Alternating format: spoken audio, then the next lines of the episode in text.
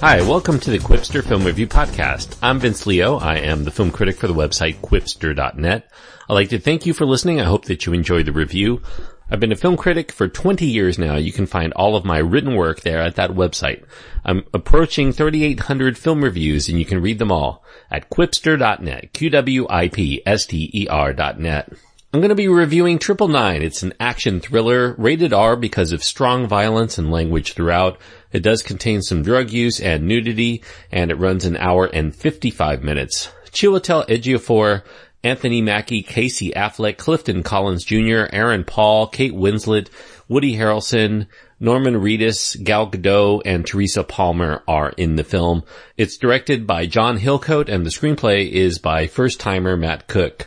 The movie is about a group of five ex-special ops guys who are now working in Atlanta as criminals, but the most novel thing about the situation is that some of them are also cops as their day job. The film opens up with the group perpetrating an elaborate bank heist in order to get the contents of a specific safety deposit box for a powerful Russian slash Israeli mafia. The men are told that this is the last operation that they're indebted to do, but it's apparently not enough for what that mafia needs, and they coerce these men to put their lives on the line one more time to extract some data this time from a highly guarded government building, the Department of Homeland Security building that will be a magnet for all police in the area to respond to if they get the call. The men know that it's far from a typical smash and grab operation, so they decide what they need to do is to buy some time to keep those cops at bay, and the only sure way to do that is to stage a triple nine, which is the police code for officer down. Once the triple nine is in play, that's to shake up the hornet's nest of police while they go in themselves and do the heist with some leeway. Now, as you heard from my intro, Triple Nine has an all-star cast of mostly macho actors, along with Kate Winslet as well in a kind of a mob boss role. It does have a lot of shifting perspectives between the cops and the crooks, and these kinds of things will call immediately to mind, at least in some viewers' minds, such other crime thrillers like Michael Mann's Heat, Martin Scorsese's The Departed and Antoine Fuqua's Training Day. This is directed by John Hillcoat, an Australian director who's had a lot of critical acclaim with some of his films in the past like The Road and The Proposition. However, Triple Nine might be a little bit too crammed with characters and a lot of plot motivations for the confines of a film that's running under two hours in length.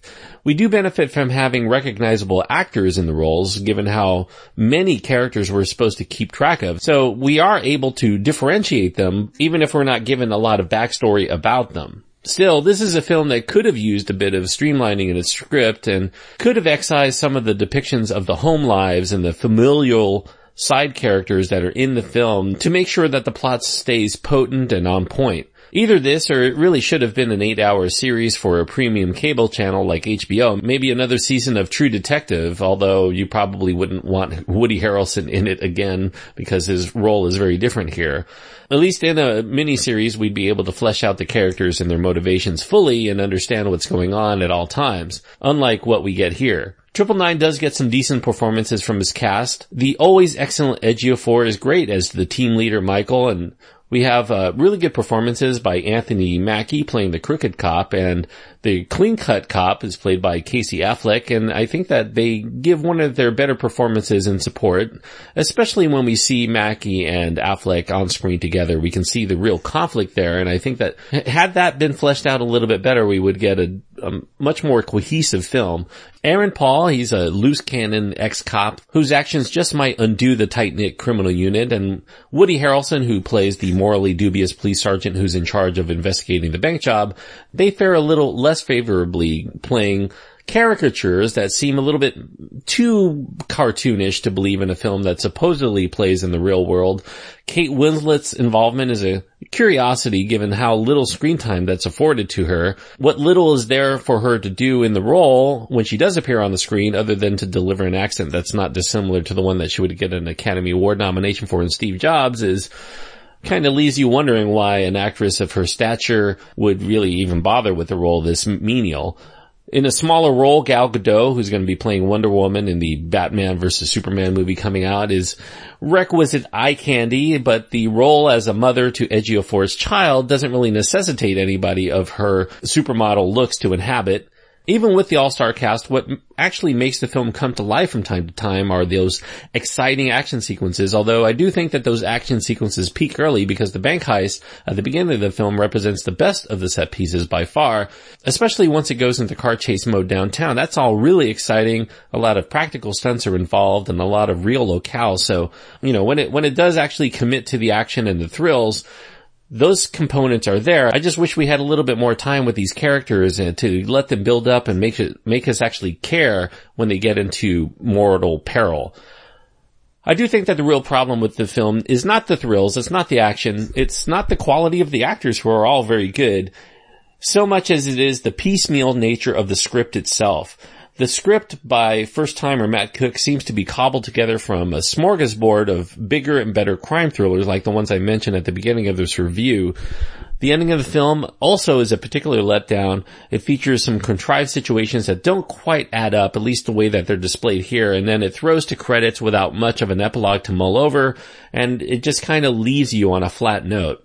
Triple Nine's neither as good as the aforementioned crime classics or as bad as say in recent years David Ayer's similarly premised film Sabotage, which is also set in Atlanta coincidentally, but I think that few viewers outside of those who regularly feast on typical cop slash crook action thrillers will find it worth their time and money to take in.